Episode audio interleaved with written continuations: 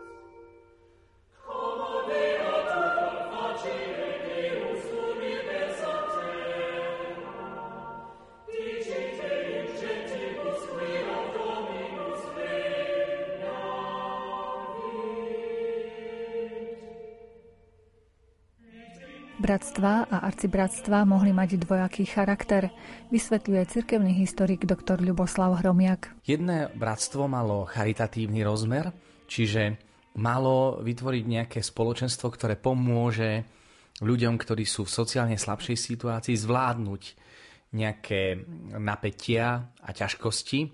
Tak napríklad existovali z hľadiska toho charitatívneho vrchy chudoby, kde to neznamenalo, že sa sústreďovali chudobní ľudia, ale vrchy chudoby znamenali, že zhromažďoval sa nejaké obilniny alebo nejaké plodiny, ako v podstate ako keby družstvo, dá sa povedať, a to fungovalo ešte v stredoveku, ktoré malo pomôcť človekovi, ktorý sa pri nejakom nešťastí ocitol v situácii, kedy potreboval pomoc iného. Čiže vidíme to bratstvo, ktoré má charitatívny rozmer. Niekomu sa úroda podarila, inému nie, ale či je úroda alebo nie je úroda, vytvára sa istý taký depozit plodín, ktoré pomôžu solidárne tomu, komu sa v tom roku napríklad nedarilo.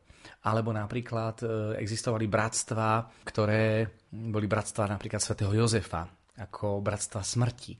To znamená, že v prípade, keď niekto zomrel, aby spolubratia urobili pohreb. Dodnes existuje e, v podstate aj v sekulárnej sfére pohrebné spolky, kde si ľudia šetria na to, aby mohli potom fungovať. Čiže máme bratstva, ktoré sú charakteru charitatívneho alebo vyžadujú väčší skutok lásky, ale potom ešte existovali bratstva, ktoré mali za cieľ pestovanie kultu. A tie boli najčastejšie. V podstate mohlo ísť o také spolky alebo bratstva, ktoré mohlo byť e, jedno z takých starších e, bratstiev je bratstvo alebo konfraternita Najsvetejšej sviatosti oltárnej. Čiže aj v stredoveku, kde tá úcta k sviatosti oltárnej bola veľmi silná, čo máme možnosť vidieť aj cez umenie. Veď predstavte si pastofórium, miesto, kde bola uložená monštrancia v dome Sv. Alžbety v Košiciach, alebo predstavte si pastofórium v chráme Bazilike Sv. Jakuba v Levoči a vidíte, že tie monštrancie boli niekoľko trojmetrové, štvormetrové. Tá úcta k sviatosti oltárnej bola v stredoveku veľmi silná, zvlášť potom, keď sme boli svetkami viacerých eucharistických zázrakov, kde či išlo o Bolsénu, bolo zavedenie Sviatku Božieho tela. Španieli napríklad to majú veľmi rádi, napríklad tie bratstva, Zažil som napríklad na Sicílie bratstva svätého Jozefa. Na Sicílii ten vplyv španielský bol, pretože Sicília bola súčasťou kráľovstva dvoch Sicílií, kde kráľmi boli Burbonovci španielskí, takže ten vplyv pri tých procesiách bol, čiže kto má zorganizovať procesiu, kto ozdobí sochu, robí sa tam organizačný tím a tie bratstva mali za cieľ skoordinovať ten kult pri sviatku napríklad svätého Jozefa, kde mali patrona, alebo vieme veľmi dobre, že aj procesie so svetými v prípade patrona v Španielsku alebo v Taliansku to ešte veľmi pekne vidíte, to stredoveké, aj novoveké kde pri Sviatku Božieho tela zažil som takú skúsenosť. Bol som v Tolede v čase, keď sa slávil Sviatok Božieho tela a krvi. Celé námestie bolo ozdobené vlajkami. Námestia, ulice sa zdobia kvetmi do tvaru eucharistických motívov. Rakúšania napríklad. Dodnes Sviatok Božieho tela paradoxne, keď sa pozeráme na Rakúsko ako na silno sekulárnu spoločnosť, ale Rakúšania dodnes Sviatok Božieho tela majú ako štátny sviatok a dodnes sa v Rakúsku zachovali tie veľkolepé honosné procesie, ktoré bolo potrebné zorganizovať. Ja si pamätám ako chlapec na Sviatok Božieho tela, bolo vždycky pravidlom, že prvopríjmajúce deti sa pričinili o to, že zbierali nejaké kvety, lupienky a keď sa nosila sviatosť oltárna, tak trhali tie kvety a pripravovali sa tzv. oltáriky. Pričom v samotnom spiskom podhradí to boli rodiny, ktoré si to považovali za svoje bez ohľadu na to, či bolo pekné alebo nebolo pekné počasie, v tých historických domoch, kde sú tie dlhé chodby nazývané dufarty, neviem, či to nazývate aj u vás, ale u nás to je zdurchfáren, čiže to boli v podstate také arkády, e, chodby, ktoré boli súčasťou domu. Vidíte to aj v Košiciach, aj v Prešove, neraz sa prechádza týmito chodbami, to sa volá dufart. A tam, keďže to bolo zaklenuté, v prípade aj nepriazne počasia, v tom dvore boli pripravené oltáriky. Dnes sme sa posunuli už na takú úroveň, že pri Sviatku Božieho tela, keď prší, tak sa procesia nekoná. A dnes to tak je, že v podstate tá úcta sa tak trošku vytráca. Predtým to mali za cieľ tie bratstva, ktoré mali za cieľ pestovať ten silný eucharistický kult. Predsa ten človek, ktorý sa zúčastnil na Sviatku Božieho tela, ak tá slávnosť je krásne pripravená, ak si niekto dá záležať na tom, že tá výzdoba je pekná, samozrejme nie je to o vonkajškovom, ale ten vonkajšok prezrádza záujem vnútra. No a tie bratstva mali za cieľ aj e, napríklad pestovanie úcty k nejakému svetému Vieme, že existovali bratstva svätého Jozefa, do ktorého vstupovali napríklad kňazi. Na Spiši fungovalo bratstvo, máme zoznam tých ľudí, boli postavené v kostoloch oltáre svätému Jozefovi a postavilo to bratstvo svätého Jozefa. A tu sa už vlastne dostávame do tej témy, ktorá je charakteristická v spojení so stredovekom, že spoločnosť bola zavedená na princípe tých stavovských organizácií, pretože stredovek mal veľmi rád poriadok. Hovorí sa o tzv. orde. A ordnung, áno, to je z Nemčiny, áno, že máme, je tu poriadok. V cirkvi bol vždy poriadok. Aj v spoločnosti bol taký poriadok, že až sa človek cítil príliš zaškatulkovaný. Totiž bolo nemysliteľné, aby remeselník býval v jednej domácnosti s rolníkom pretože ten rolník mal svoje starosti a remeselník mal svoje starosti. A tým, že začali vznikať mestá, a vezmeme si, že je to úžasný fenomén v stredoveku. Tie počiatky miest sa stanovujú asi do toho 12. storočia a tie mestá sú takým špeciálnym zjavom, ktorý sa objavuje v stredoveku. 12. a 13. storočie je neopakovateľné storočie v dejinách cirkvi, Niečo veľmi zvláštne sa tam odohralo. Taký výbuch slobody. Prejavilo sa to jednak v tom, že v tom čase vznikajú univerzity. Na platforme církvy, kde sa vytvára priestor na slobodný akademický rozhovor, dišputy. V tom čase vznikajú rehole, ktoré si volia svojich predstavených, nie celoživotne, ale iba na isté obdobie. Vznikajú tie žobravé rehole ako františkáni a dominikáni. A v tom čase vznikajú aj mesta. Ak si vezmeme, že Spoločnosť bola rozdelená na privilegovanú skupinu, ktorú tvoril kráľ, šlachta a klérus a na poddaných mešťanov sme ešte nemali. Tým, že vznikli mestá, tak vlastne tie mestá sa dostali do takej privilegovanej skupiny pod zaštitu kráľa, lebo mestské práva udeľoval kráľ, panovník. A tým, že mesto bolo oslobodené od platenia daní, aj ten kapitál sa začal zhromažďovať na jednom mieste a vytvárali sa aj nové podmienky na to, aby sa rozmohlo predovšetkým remeselníctvo. To je aj obdobie, kedy sa stavajú katedrály.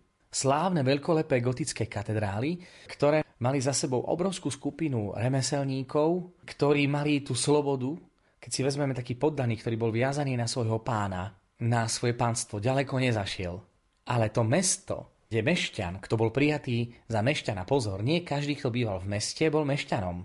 Na to musel byť prijatý do mešťanského stavu mestskou radou, boli jasné teda postupy a mešťan získaval takú slobodu, že keď bol mešťanom, mohol sa pohybovať aj do iného mesta, kde mal lepšie podmienky a v podstate vidíme, že to fungovalo veľmi zaujímavým spôsobom. Mandatum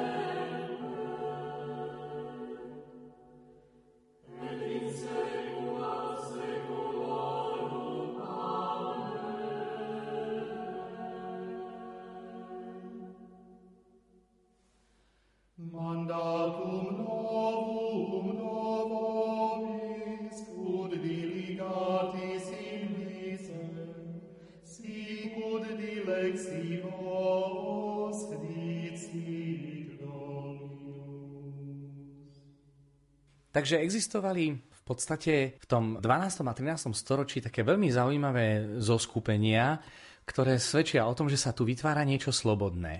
Ale stále sme ešte v stredoveku. Čo je charakteristické, bežný život človeka sa neoddeloval od náboženského života. A preto existovali rôzne bratstvá, napríklad na príklade Spiského podhradia, je možné vidieť, že v Spiskom podhradí existovalo bratstvo Najsvetejšej sviatosti oltárnej a tie bratstva Najsvetejšej sviatosti oltárnej, ktorí mali za cieľ pestovanie tej veľkej úcty, vezmiete si, že v stredoveku nebolo bežné denné príjmanie, človek prijal možno raz alebo niekoľkokrát za život a väčšia časť úcty sviatosti oltárnej bola zameraná na poklonu. Preto aj tie pastofória, o ktorých sme rozprávali, boli veľké, monštrancie boli, boli veľké a aj piesne, ktoré máme v jednotnom katolickom spevníku, spievame radosťou oplývam, keď sa ja pozerám. Čiže očakávalo sa nie príjmanie pána Ježiša, ale pozeranie. A samozrejme na to, aby bola sviatosť uložená na dôstojnom mieste, na to, aby boli pekné monštrancie, aby boli pekné liturgické nádoby, O to sa staralo napríklad bratstvo, ktoré zakúpilo pre kostol nejakú monštranciu, mohol to byť šľachtic, neraz to býva v tej spodnej časti kalicha napísaný aj rok, aj kto tento kalich e, daroval. Takže v Spiskom podhradí máme zaznamenané bratstvo Najsvetejšej sviatosti oltárnej, ktoré malo na to bratstvo istú fundáciu, to znamená nejaký majetok. Čiže z výnosov majetku sa podporoval nejaký kult. Vieme, že napríklad v Spiskom podhradí bolo Bratstvo Najsvetejšej sviatosti oltárnej vydržiavané fundáciou z tzv. starého mlína. Vieme, že niektorý člen tohto bratstva mal na starosti správu tohto majetku a peniaze, ktoré boli, slúžili na podporu tohto eucharistického kultu. Vieme, že ešte pred rokom 1470 v Spiskom podhradí takéto bratstvo existovalo. V tom čase tá úcta k sviatosti oltárnej bola veľmi silná, pretože si vezmime, že aj hlavná téma, ktorá spojila aj rozdelila kresťanov, západných kresťanov, bola téma Eucharistie. Aj po vystúpení Martina Lutera, Jana Kalvína, každý z nich predstavoval iný koncept Eucharistie a prítomnosti Pána Ježiša vo Sviatosti oltárnej, či ide o symbolické alebo skutočné, či len v okamihu Svetej Omše ak nie len v okamihu Svetej Omše, či Pán Ježiš je prítomný vo Sviatosti oltárnej aj po Svetej Omši a tým pádom tá adorácia, poklony. Začali sa rozmáhať 48 hodinové poklony.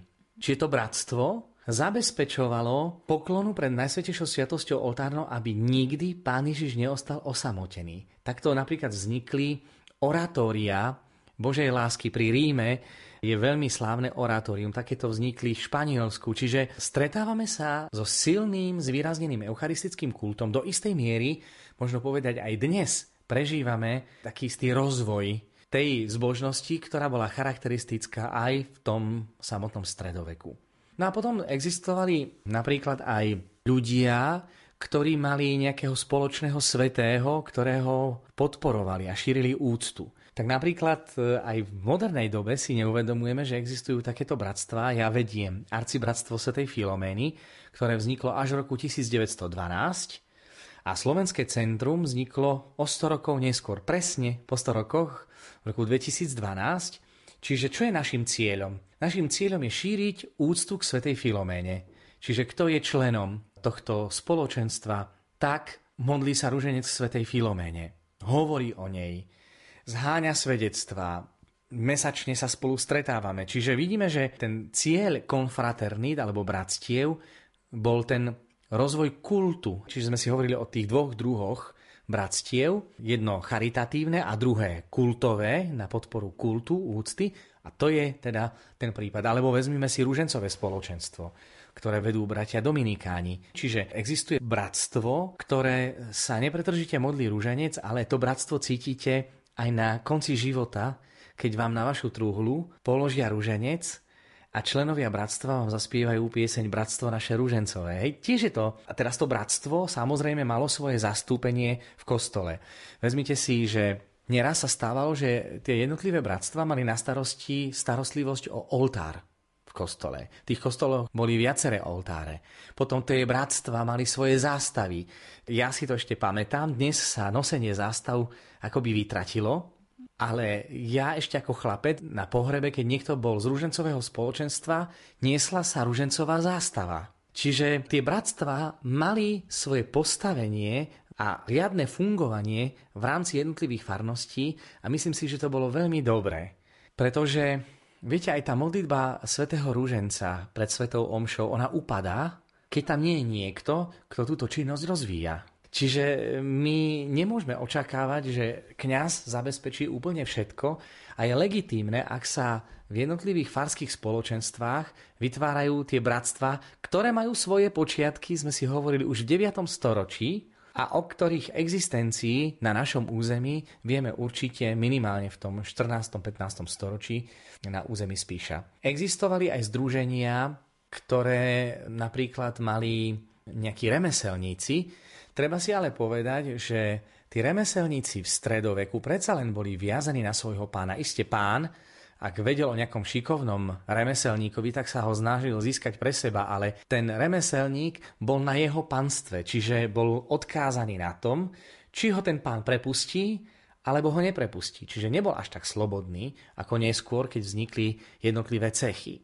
A takto v mestách tam tie bratstva sa rozvíjali viac, pretože bežný dedinský život nevytváral podmienky na to, aby sa vyvíjala okrem klasickej svetej omše nejaká iná aktivita. Dokonca sa stávalo, že na svetú omšu ľudia chodili len v nedeľu a v týždni každý bol na svojich poliach, obrábal, staral sa o gazdovstvo, mal kopu práce, aj samotný farár. Ráno odslúžil svetú omšu a potom bol ako sedliak, ktorý sa staral o tie farské pozemky. Vezmite si aj tí farári, ktorí, ja to stále rozprávam aj bohoslovcom, boli viazaní na tú farnosť, pretože ich viazalo aj to hospodárstvo. Viazala ho tá záhrada, o, ktorú, o tie poliak, o ktoré sa malo starať.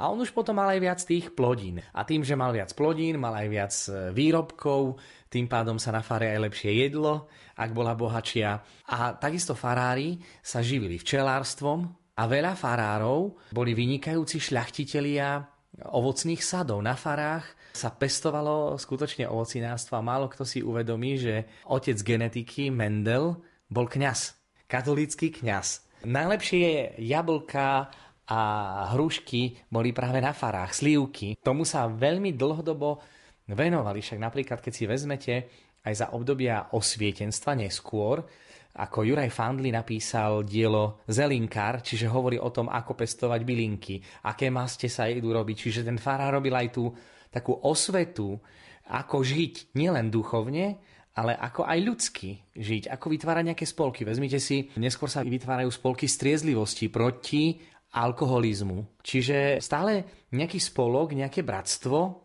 ktoré má nejaký spoločný cieľ. Rozdiel ale teraz e, je ten, že v stredoveku malo to svoje bratstvo istý status, isté miesto, tí členovia bratstva si sadali na jedno miesto, mali tam svoj oltár, mali tam svoju zástavu, starali sa o ten oltár, tá úloha bola prerozdelená, takže to bolo veľmi zaujímavé.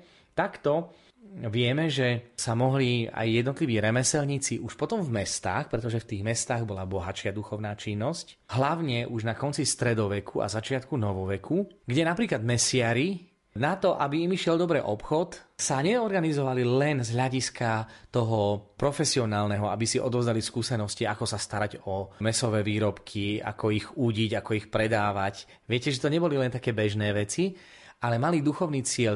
Aj ten rolník, ktorý pracoval na poli, si bol vedomý toho, že jeho úroda bude natoľko dobrá, nakoľko mu Boh požehná. Predsa ten rolník inak vníma kantrové dni, kedy prosí za úrodu, ako niekto, kto pracuje v podniku a vôbec si nevšíma, kedy niečo rastie, kedy niečo kvitne, kedy to treba zbierať. Takže bolo prirodzené, že ten človek v stredoveku neoddeloval bežnú činnosť od náboženskej činnosti. To bolo tak úzko poprepájané. A vlastne aj tí mesiari, ktorí sa spolu zhromažďovali, vytvorili bratstvo svätého Mikuláša a zamýšľal som sa nad tým, prečo mesiari majú bratstvo svätého Mikuláša, ktoré v spiskom podhradí určite existovalo minimálne od roku 1496. Čiže zase sme v stredoveku. Už neskorom stredoveku.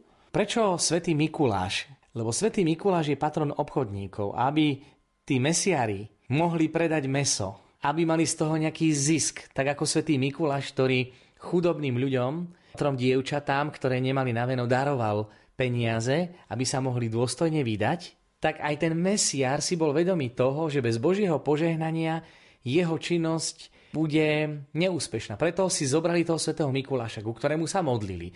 Neraz mesiari mali oltár svätého Mikuláša. A aj tí mesiari mohli mať nejaký erb, nejaký emblem, ktorý bol zakomponovaný do samotného oltára v jednotlivých mestách.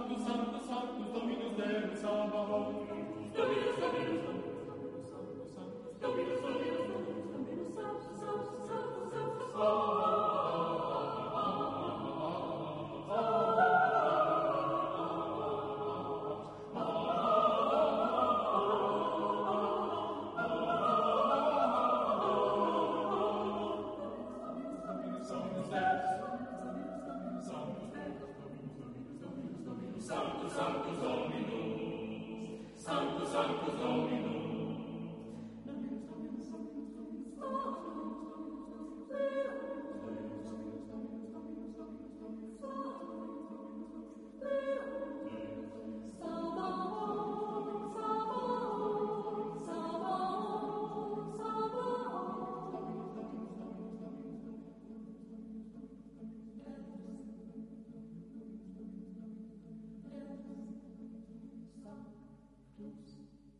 Ako vznikali jednotlivé bratstva a arcibratstva, nám v priebehu dnešnej relácie približuje cirkevný historik dr. Liboslav Hromiak. Existovali teda združenia také profesné, ktoré ale mali náboženský cieľ. Čiže vidíme stále tie bratstvá, sú pod organizáciou církvy.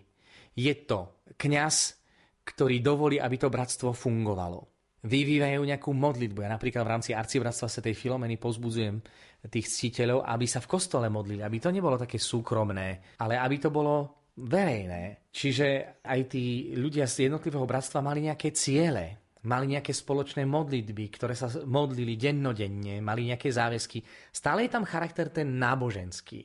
Inak je to ale potom v novoveku, pod vplyvom renesancie a humanizmu, je vidieť, že tá sféra vplyvu cirkvy ustupuje.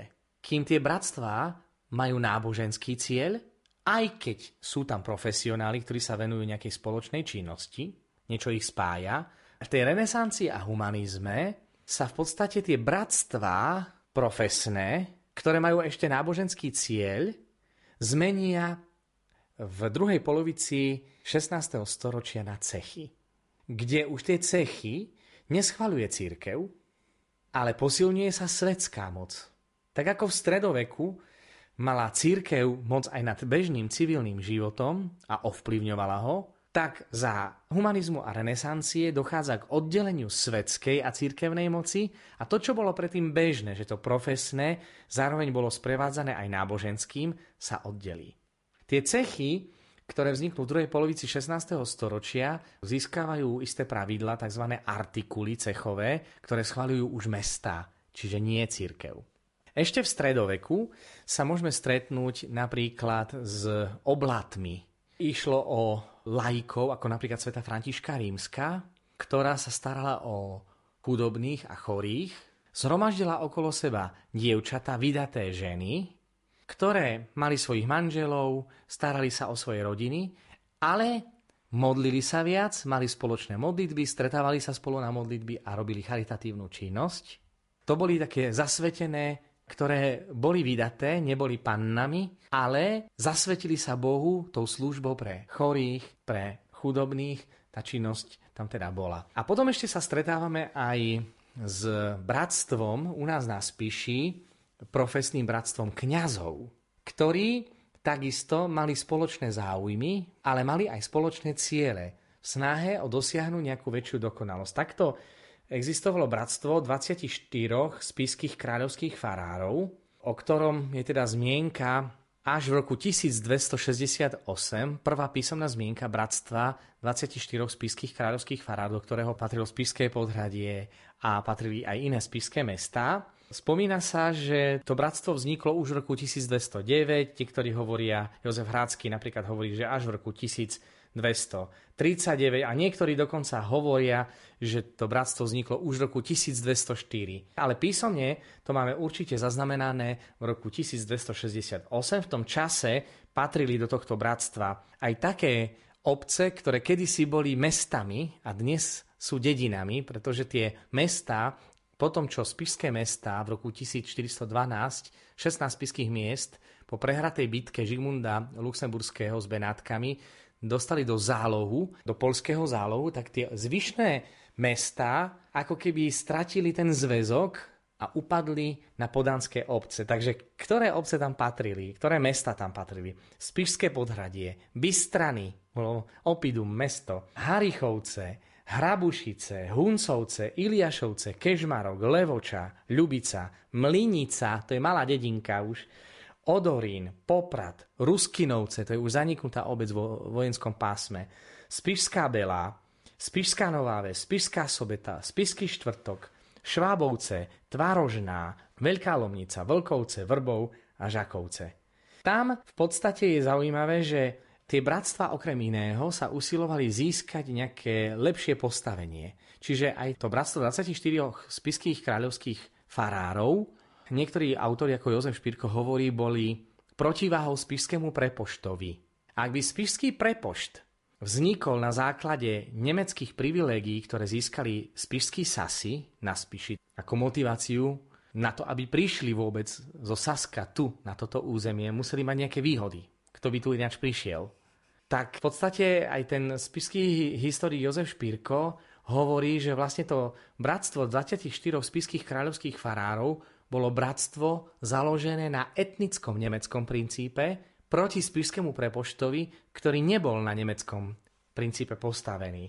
No a tam mali isté privilegia, že to bratstvo 24 spiských kráľovských farárov, kto do neho patril, mali právo spišské mesta voliť si svojich farárov. Čiže je to nepredstaviteľné, keď si vezmeme 12. storočie, kde si volia mesta svojich farárov. No a bratstvo je samozrejme iná vec, pretože tie privilegia voliť si farárov mali spišskí Nemci, cipsery, dnes už to ostalo iba cipser párky, niekto to volá zipser, lebo nevedia, že to nie je o zipse, ale o cips, po nemecky je spiš. Takže tá konfraternita spiských kráľovských farárov mala potom v rámci toho privilegovaného postavenia spišských Nemcov ešte iné ciele. Čiže nie členstvo v bratstve tých spiských farárov im umožnilo, že mohli voliť si farára. To mali mesta, tých 24 spiských kráľovských miest. Ale farári mali nejaký iný cieľ. A to bolo vzdelanosť. Mali spoločnú knižnicu. Zavezovali sa k istému duchovnému životu. Čiže viete, vzájomne sa povzbudzovali. Ako to veľmi potrebujeme vzájomne sa povzbudiť na ceste k dobru, lebo pohoršiť sa je príliš jednoduché a toho pohoršenia máme dosť. A Dá sa povedať, že to spiské eh, bratstvo 24 spiských kráľovských farárov, oni si volili svojho ako keby hlavného, vedúceho. No a neraz spisko-podhradský farár mal popredné miesto v rámci tohto bratstva 24 spiských kráľovských farárov. Dbali takisto aj o to, aby Kostol bol pekne vybavený, informovali sa o nejakých nových teologických prúdoch, preto tá knižnica Bratstva 24 spiských kráľovských farárov, ktorá sa zachovala na Levodskej fare, tak potom neskôr to bratstvo pod vplyvom protestantizmu ešte fungovalo veľmi silno, ale po zániku protestantizmu v roku 1674 v našich mestách, kde Juraj Baršon, spisky prepošt, presadzoval rekatolizáciu kraja, kedy boli protestantskí kňazi poslaní do výhnanstva na základe súdu, ktorý tu na vlastne bol v Spiskom podhradí, tak boli tu viaceré pokusy to bratstvo obnoviť, ale bratstvo v roku 1709 už definitívne zaniklo. Čiže tu máme tiež zaujímavý rozdiel a vlastne takú pestrosť tých jednotlivých bratstiev, ktoré dnes možno, že nahrádzajú hnutia, ktoré majú spoločný cieľ, spolu sa modlia. Toto sú tie bratstva. Kým potom v druhej polovici 16. storočia sa napríklad bratstvo svätého Mikuláša, mesiarské bratstvo, ktoré malo duchovný cieľ, zmenilo na cech mesiarov a už vlastne majú ešte starostlivosť o oltár svätého Mikuláša v kostole Panny Márie v Spiskom podhradí. Ten oltár sa nám žiaľ nezachoval, ale už získavajú nezávislé postavenie a dá sa povedať, že tie cechy, to ako keby boli remeselnícke odbory, na základe ktorých, kto sa dostal do cechu, získaval isté spoločenské postavenie, istú prestíž. A nemohol byť v cechu hocikto. Celé tie cechy mali potom svoju špeciálnu štruktúru, ale o tom by sme si potom možno povedali niekedy inokedy. Čo sa týka samotných tých bratstiev, dôležité bolo, že tie bratstva nefungovali na systém neustalých nejakých zbierok, ale malo svoju fundáciu, malo svoje nejaké pole, malo svoj mlyn alebo nejakú nehnuteľnosť, na základe ktorej to bratstvo získavalo potrebné finančné prostriedky na to, aby mohlo zabezpečiť riadne fungovanie jednotlivých tých bratstiev, ktoré sledovali ten duchovný cieľ. captivitatem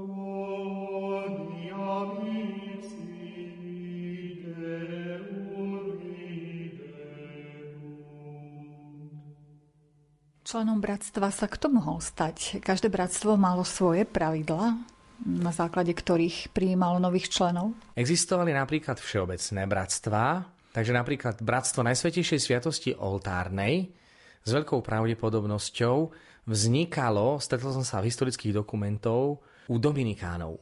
A mali podiel podľa štatútov, ktoré si zvolilo Bratstvo Najsvetejšej Sviatosti Oltárnej pri bazilike Santa Maria Sopra Minerva v Ríme. To sa rozšírilo potom do celej Európy. Vezmeme si, že vtedy nebol internet a predsa tie štatúty sa rýchle rozšírili ako Bratstvo svätého Rúženca. Takisto boli tam jasné pravidlá, že do bratstva, tak ako my máme v bratstve arcibratstva svätej Filomény, na to, aby sa niekto mohol stať členom arcibratstva, má povinnosť modliť sa podľa možností každý deň rúženec. V rúžencovom spoločenstve. Zase takisto máme záväzok modliť sa svoj desiatok, pretože je živý rúženec, kde je dôležité, aby si aj tí členovia uvedomovali ten záväzok, ktorý berú na seba a do toho bratstva, každé bratstvo malo svoje špeciálne štatúty. Niekto si mohol zobrať tie štatúty od nejakých reholných spoločenstiev, kde to fungovalo. Mohlo to byť na celosvetovej úrovni, ako napríklad Rúžencové spoločenstvo, aj naše arcibratstvo sa volá arcibratstvo. Ako je biskup a arcibiskup, tak je bratstvo a arcibratstvo, čím sa chce zvýrazniť, že ide o bratstvo, ktoré je svetové. Pri rúžencovom spoločenstve sa nepoužíva arcibratstvo, aj keď by sa mohlo, pretože je to svetové. Ale neexistuje to oficiálne. Na to musia byť ale potom štatúty, a tie štatúty si určujú tie bratstva podľa toho, že či majú svetovú úroveň a vytvorí to niekto v Ríme, alebo to vytvorí nejaká rehoľa, alebo vznikne nejaké svojvoľné bratstvo, ako spontánny čin, zapíše sa štatút, ktorý musí byť schválený v prvom rade farárom, alebo potom nejakým e, biskupom, alebo nejakou vyššou cirkevnou autoritou. A tam sú podmienky. Samozrejme, členom bratstva musel byť niekto, kto bol členom cirkvi. Čiže nebývalo zvykom, aby v bratstve rúžencového spoločenstva bol nejaký protestant. Akurát keď takto mohol byť nejaký konvertita. Vznikajú bratstva ešte aj teraz? Alebo už je to napríklad len hnutie, ako vravíte, alebo aj pod tým názvom ešte vzniká nejaké bratstvo pod názvom bratstvo? Už som vlastne spomenul, že my máme Slovenské centrum, ktoré vzniklo v roku 2012, čiže Arcibratstvo Svetej Filomeny vzniklo pred 100 rokmi, viac ako 100 rokmi, ale dnes vznikajú národné centra. Aj téze by sme mohli nazvať, to modlitebné hnutie téze je ako bratstvo, kde sa, tu je tiež spoločný cieľ, modlitba a ekumenický rozmer zbližovania jednotlivých církví, pričom majú svoje spevy, čiže dodnes to v podstate máme. Niečo na spôsob bratstiev. Aj teraz v čase pandémie vzniklo ako keby také hnutie archy, neviem, či ste to zaregistrovali, čiže ľudia, ktorí sa rozhodnú, že každú hodinu, neprestane 24 hodín sa niekto modlí pred krížom a odprosuje za svoje hriechy a za odvrátenie pandémie. Čiže to vznikli ako archy, to pomenovanie vzniklo, už sa to nevolá ako bratstvo, aj keď by sa to mohlo volať ako bratstvo, ale nazvali to archy, lebo archa je symbolom záchrany v čase potopy, nejakého nešťastia, takže to pomenovanie je. Alebo isté období toho bratstva by mohli byť aj spoločenstva matiek, modlitby za kňazov, alebo modlitby otcov. Ale na rozdiel od tých bratstiev, tam chýba, pokiaľ viem, nejaké jasné štatúty kto môže do tohto bratstva vstúpiť, aké sú z toho výhody, aké sú z toho záväzky. Neviem, či sa robí evidencia členov jednotlivých spoločenstv. V tých bratstvách to bolo evidentné, že kto kedy vstúpil, mohli mať napríklad osobitné matriky. Aj my to takto napríklad máme. Máme evidenciu tých, ktorí sa 11. augusta zapíšu do arcibratstva Svetej Filomeny, pričom majú povinnosť modliť sa denne rúženec Svetej Filoméne. Majú sa v pamätné dni Svetej Filomeny zúčastniť na Svetej Omši a na Svetom príjmaní majú aj finančne podporovať arcibratstvo Svetej Filomény. A majú z toho aj výhody, že v pamätné dni Svetej Filomény sú slúžené sveté omše za živých a mŕtvych členov arcibratstva. To isté máte v podstate aj v ružencovom spoločenstve, kde tá evidencia členov bratstva, a vidíte, že to je nazvané ako bratstvo, má každý aj svoje číslo, má svoju istú vizitku a tiež má výhody, že sa modlia nepretržite, sú sveté omše slúžené za živých a mŕtvych členov rúženčového spoločenstva. Pričom tá evidencia je daná na starostlivosti horliteľa, toho horliteľa si volia, čiže tie štatúty sa mohli meniť. Napríklad niekde to bratstvo mohlo fungovať tak, že v mojom prípade, napríklad v prípade arcibratstva Sv. Filomeny, to bolo tak, že rektor Svetýne v Muňano del Kardinále, ktorý vedie arcibratstvo, ma menoval. Čiže tu nebola voľba v rúžencovom spoločenstve pri tých štatútoch môže byť, kto vedie tú miestnu, ten, kto je zvolený. Niekto môže byť menovaný nejakým vyšším. Čiže tie štatúty sa odlišujú jedno od druhého týmto spôsobom, ale na rozdiel od tých klasických spoločenstiev, kde je spoločné aj to bratstvo, aj to zdieľanie, aj tá modlitba, neexistuje oficiálna legitimácia a vedenie zoznamu členov, platenie napríklad nejakých príspevkov a takéto organizačné veci. Mohli by sme za bratstvo považovať niečo také ako napríklad jednotlivé spoločenstva, čo napríklad do vincentínskej rodiny patria? Áno, marianské kongregácie, áno, to už by mohlo byť ako bratstvo, lebo kongregácia vyjadruje kongregáre znamená spájať, zhromažďovať. Čiže tam, kde je vedenie, alebo napríklad to bratstvo božského srdca Ježišovho, čiže v Líkave, kde sa konajú púte, vydajú potom certifikát nejaký, alebo vedia, že sú zapísaní, že je nejaká evidencia. My napríklad v rámci arcibratstva Sv. Filomény nedávame legitimácie, ale zapisujeme na jedno miesto a odovzdávame to potom do arcibratstva Sv. Filomény do Muňano del Cardinale. Čiže tá organizácia tam je. Čo ak sa tomu členovi nedarilo tie záväzky splňať? Mal za to nejaké sankcie, treba z stredoveku? Nie, nie, jednoducho z toho vystúpil. Čiže vždy to bratstvo bolo na báze nejakej dobrovoľnosti, tak ako aj v tých ružencových spoločenstvách alebo v našom arcibratstve alebo niekde inde, keď by niekto chcel vystúpiť, tak požiada o výstup a jednoducho jeho miesto v tom ružencovom spoločenstve musí nahradiť niekto iný, aby bol zachovaný živý ruženec. Aby tých 20 desiatkov rúženca sa stále niekto modlil. Môže byť jeden človek členom viacerých bratstiev? Áno, môže. Pokiaľ to stíha, pokiaľ si plní tie záväzky, tak samozrejme, že môže.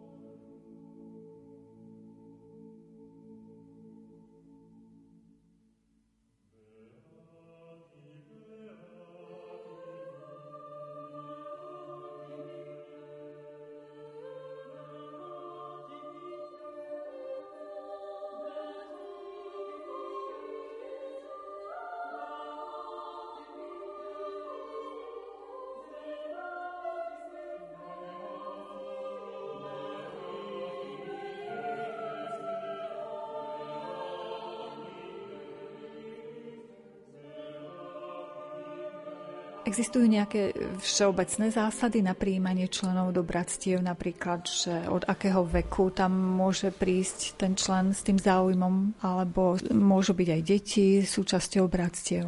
Záleží to od jednotlivých spoločenstiev, ale väčšinou to funguje tak, že členom jednotlivých bratstiev sú ľudia, ktorí už dovršili 18.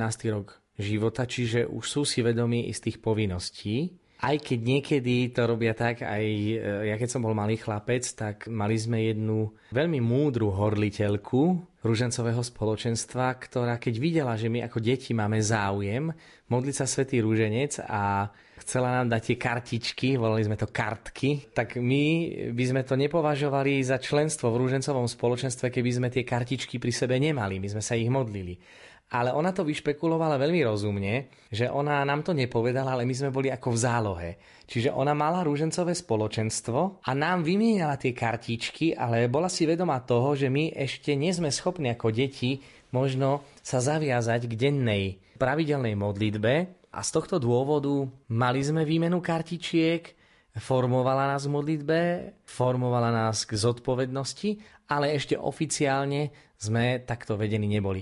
Napríklad niektorí z rúžencového spoločenstva aj dodnes majú isté otázky, že prečo by mali za istých okolností si meniť tie kartičky, lebo viete, že aj Dominikáni sa snažia zvýrazňovať práve to spoločenstvo, že niekde si ľudia menili kartičky sami, iní zase chcú, aby sa to menilo v kostole, aby bol stanovený deň.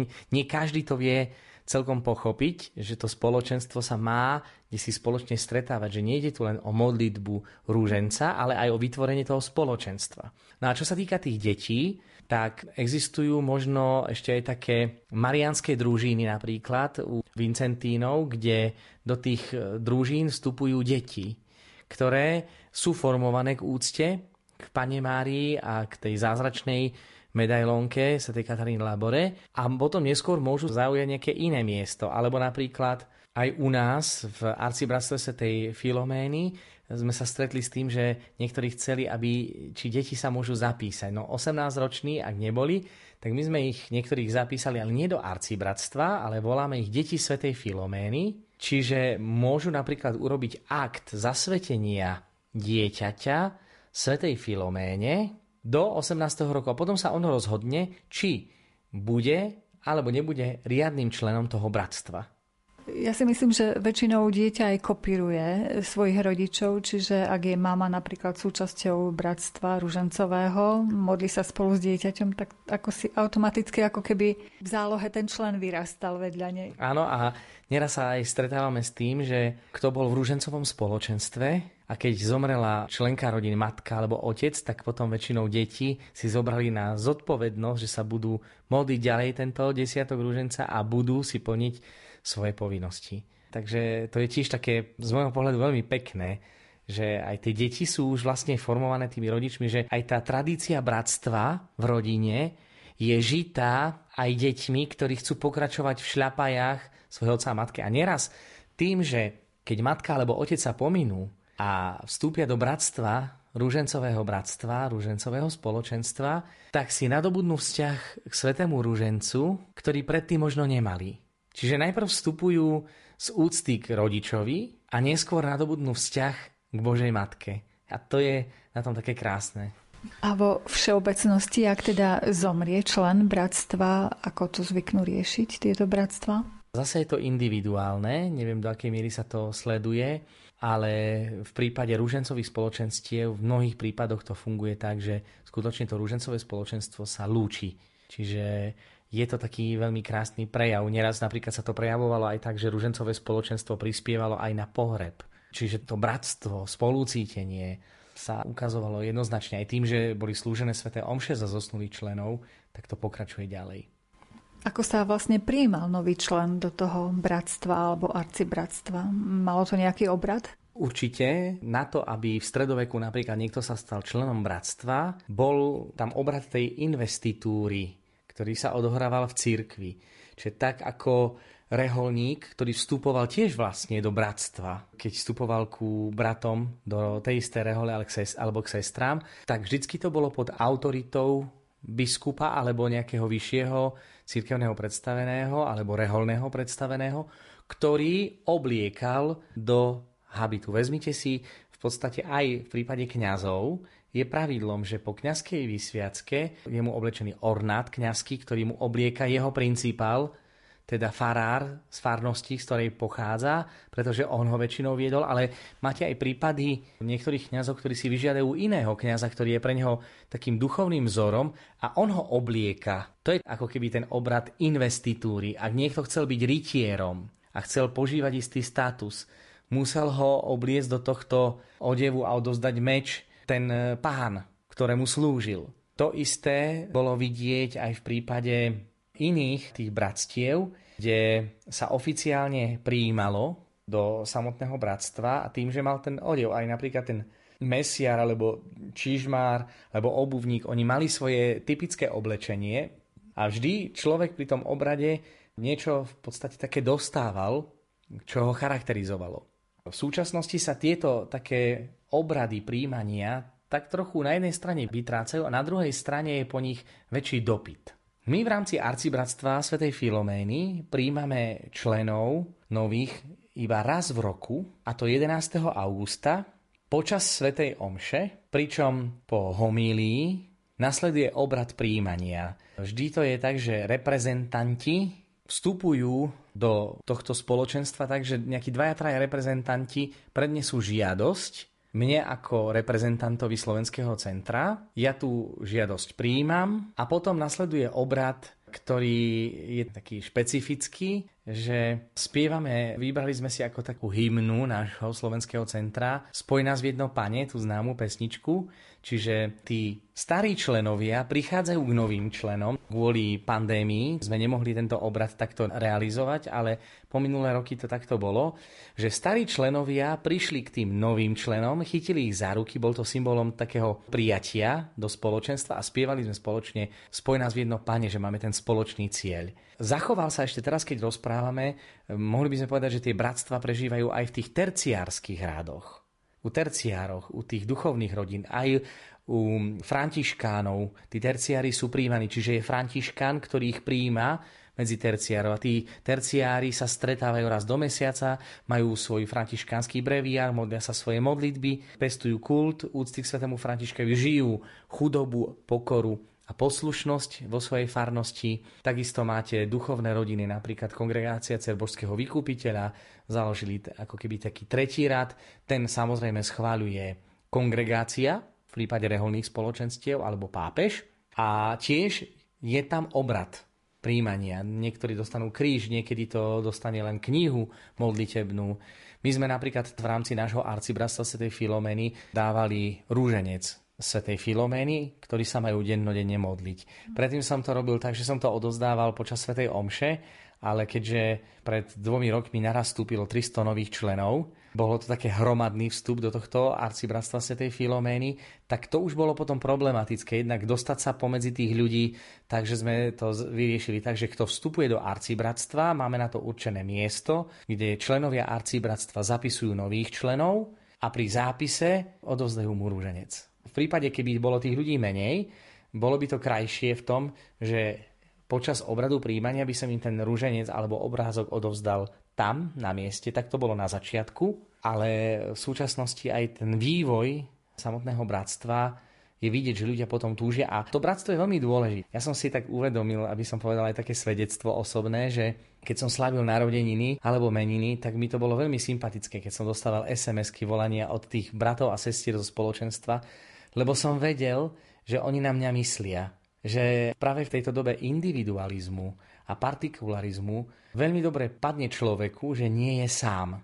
A to arcibratstvo Sv. Filomeny pre mňa je obrovským darom, pretože mám mnoho duchovných synov a dcer, ktorí sa aj za mňa modlia a ja za nich. Máme tie pravidelné mesačné stretnutia na formáciu alebo na vytvorenie spoločenstva, takže má to svoje čaro. Relácia venovaná histórii bratstiev a arcibratstiev sa končí. Našim hostom bol cirkevný historik dr. Ľuboslav Hromiak. Za mixážnym pultom bol Jaroslav Fabian, hudbu vybrala Diana Rauchová a reláciu vás sprevádzala redaktorka Mária Čigášová. Ďakujeme vám za pozornosť a želáme vám príjemný večer.